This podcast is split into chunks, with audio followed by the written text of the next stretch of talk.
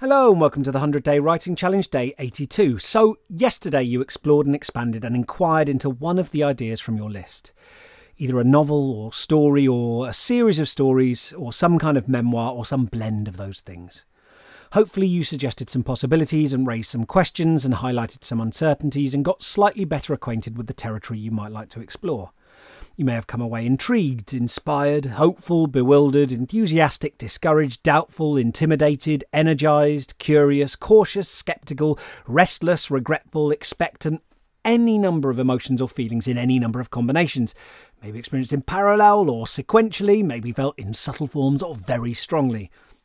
And none of those reactions is desirable or undesirable. They're all valid, but in practical terms, I do think it's useful to notice what comes up except that it belongs, well, maybe not holding any predictions or judgments it makes with too much reverence. Projects can look and feel very different day on day at different stages, and when we place too much stock in the feelings we have about them in the moment, we're going to generate unnecessary suffering. I'm not saying those feelings are necessarily wrong or bad, or you're failing if you have them. They're more or less inevitable, but you can practice relating to them as what they are thoughts and feelings rather than absolute reality. I realise that my emphasis on the past uh, over the past few days has, has notably shifted towards the psychological, uh, and that is partly because you are now very much armed with a lot of the fundamentals of technique and style. You know, you built up a body of work, you've trained, you've interrogated your writing, and you're an intelligent person with your own tastes, your own discernment refined by consuming stories over years and years and years. So, really, believe it or not, if you've made it this far, you have the raw capacity to write what you want to write. And what I want to work on is helping you support yourself through the process. Not just so you can get it done, which of course would be nice, but so hopefully you can find value and meaning and a bit of happiness in the process. You deserve all of those things. Right.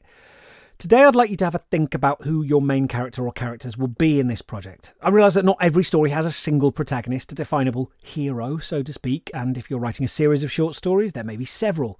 And if the story is about you, then the character is you, obviously. So, if there are multiple options for the main characters, many candidates you could pick from, for the purposes of this exercise, just choose one. And what you're going to do is a technique we've used a bit before, which is an adaptation of Proust's questionnaire. That is to say, you're going to interview this character and have them respond in their own words. You probably want to start off by asking their name if you don't know it already. They might answer with a full name, in, including title and their job, or a nickname or an assumed name. They might refuse to answer, be like, What's it to you? Who's asking? All of these responses are, are fine, useful. They contain information about this person. You're using your imagination, of course, and intuition in this process, and you can feel out what seems like an appropriate answer to any question you put to them. The more they answer, the more solid the voice will feel. I'd say don't overthink it. Don't worry too much. Uh, it, it will come with time, part of this process is, is about learning to trust yourself. You know, you can ask them any sort of question, including follow ups to something they mentioned in a previous answer. Remember our work on offers and accepting offers. Be open to recognizing when the character makes an offer and accepting it yourself. You know, that maybe they mention the name of someone and you don't know who that is. Maybe ask them. If they seem reluctant to answer your questions, you might say, I, I sense you don't trust people easily, or has something I've said got your back up? You can ask simple factual questions like How old are you? Where do you live? What do you do for a living? What's your favourite food? You can also ask broad questions like What makes you happy? Who are your heroes? Is there a God? What's your biggest regret? Are you scared of anything? What's your earliest memory? You can even ask leading questions, ones that presume prior knowledge. You know, when did you realise you didn't love him? Why did you lie? When did you stop praying? And the character might answer honestly and straightforwardly. They might take a little coaxing. They might stonewall or out and out lie. You know, they might give you a very self justifying answer or open up in a way they never would to their friends. They might talk for a very long time about something you didn't really ask about and, you know, take the opportunity to change the subject. And, and you might encourage little follow ups with tags like, and why was that? And how did that make you feel? What details can you remember from that time? If you sense that a line of questioning is becoming too much, you might choose to back off for a while. You could write, OK, let's leave that for a bit. Then ask a completely different question. Up to you.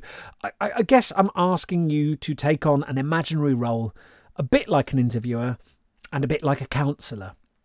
It's an exercise in imagination and acting and channeling, and you don't have to worry too much about finding some precise canonical truth through this process. All of it is provisional one version. You know, we're clearing the mists, sharpening the edges of a world, and it may transpire later on that this version was in some way a prototype, a mistranslation, an arrow pointing us in the direction we needed to go, but not the destination itself. So please give yourself permission to use it as a workbench rather than this priceless artifact you're trying to preserve. So, to summarise, pick a central character and begin to talk to them, writing out your questions and their answers. Maybe take a couple of deep breaths before you begin to clear your mind. I shall, of course, in accordance with the tradition, traditions of our people, bestow upon you the customary 600 seconds in which to conduct your dialogue.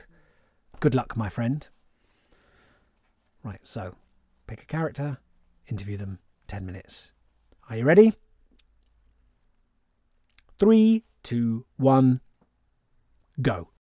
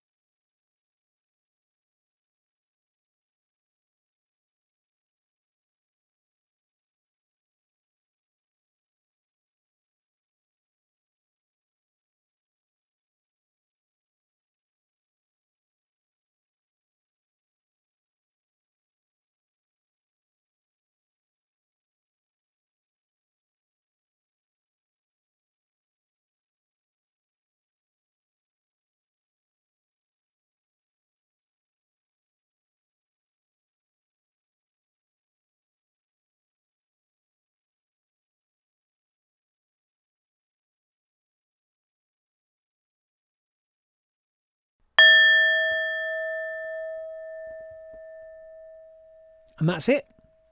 Well, well, well, I wonder how that was for you. Well, for both of you, actually.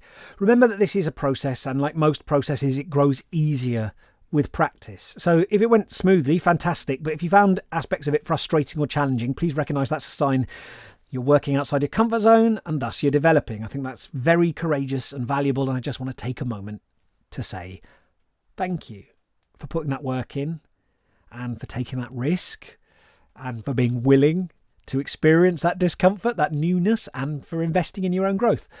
Right, do hang on to what you've written today. This is a technique I think we might benefit from working on again as a way of gentle interrogation that doesn't feel quite as grand as plunging into the text proper, finally typing or writing, or once upon a time. Please get some rest, nourish your body and mind, and I'll see you again tomorrow. The 100 Day Writing Challenge is made possible with the kind support of Arts Council England.